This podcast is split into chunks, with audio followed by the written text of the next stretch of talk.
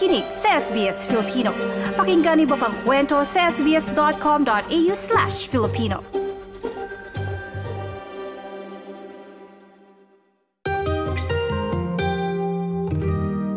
Ang pagbabawas ng emisyon ng methane na isang potent greenhouse gas ay muling naging sentro ng usapin ng mga lider ng mundo.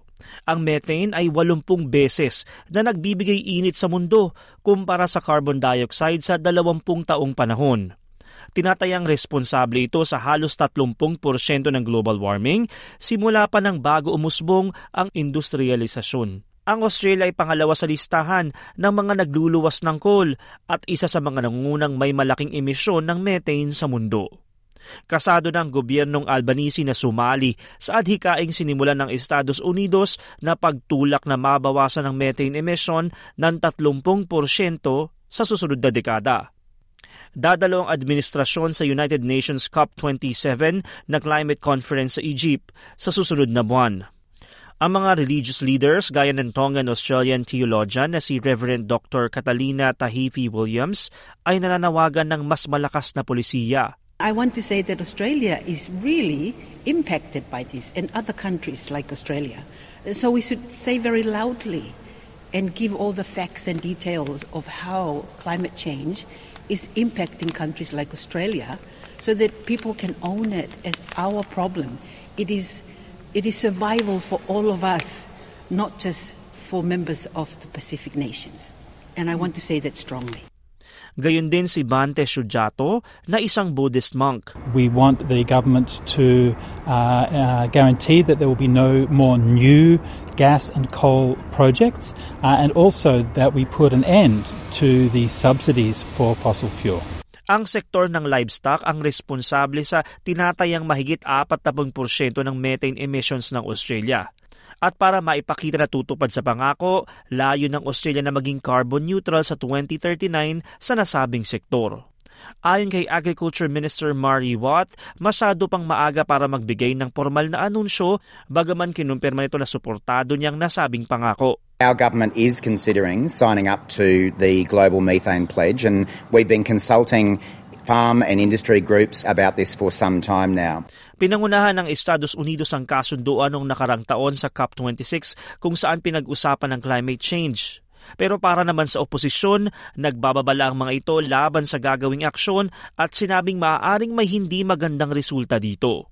Ayon kay dating Nationals leader Barnaby Joyce, tila imposibleng makamit ng gobyerno ang naising reduction. The only way you can get your 30% by 2030 reduction in methanes on, on 2020 levels would be to get, grab a rifle and go out and start shooting your cattle because it's just not possible. There is not the seaweed about, there's not the genetics about, it's just not there at the moment. So to meet that target would have been a huge impulse in regional Australia. Mahigit isandaang bansa ang pumirma sa kasunduan pero tila hindi pa interesado ang oposisyon. May mga pangamba sa nasabing hakbang lalo't sa gitna ng desisyon ng New Zealand na magpatupad ng farm levy kung saan kinakailangan magbayad ng mga magsasaka para sa kanilang mga emisyon. Ayon kay Nationals leader David Littleproud, maaaring magdulot ang gagawing aksyon sa pagtaas ng mga presyo ng karne. Uh, and this commitment to a 30% cut to methane emissions effectively will put an end to barbecues because this is going to drive the cost of your food, your meat, up. Uh, effectively, New Zealand's done this. They've signed up. They're putting a tax on their farmers, and farmers in New Zealand can expect to pay around $13,000 each. Now, they're going to pay that and pass it on to you, the Australian consumer. May sagot naman dito si Minister Marty Watt. I think what's become clear to us since we took office, and frankly, I think what's become clear to the industry uh, since the election, is that the scare campaign that was run by the former government about the global methane pledge prior to the government was absolute crap. Um, and we were all misled as to what was actually involved in this global methane pledge. Uh, I certainly formed the understanding, based on the scare campaign that was run and the way it was reported before the election, uh, that the global methane pledge was setting some kind of binding target that was going to require the, the reduction of livestock herds and things like that. That is not the case. Dagdag din ng gobyerno na wala silang planong ipatupad ang ginawa ng New Zealand na nasabing farm levy.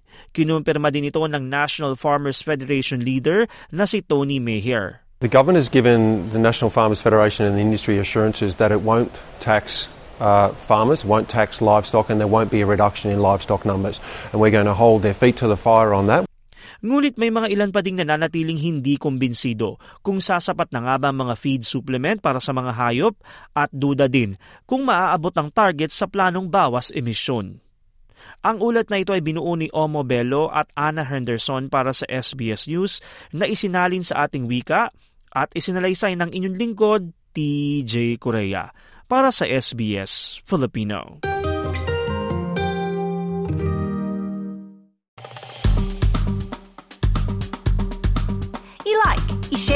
Mag-comment, sundan ang SBS Filipino sa Facebook.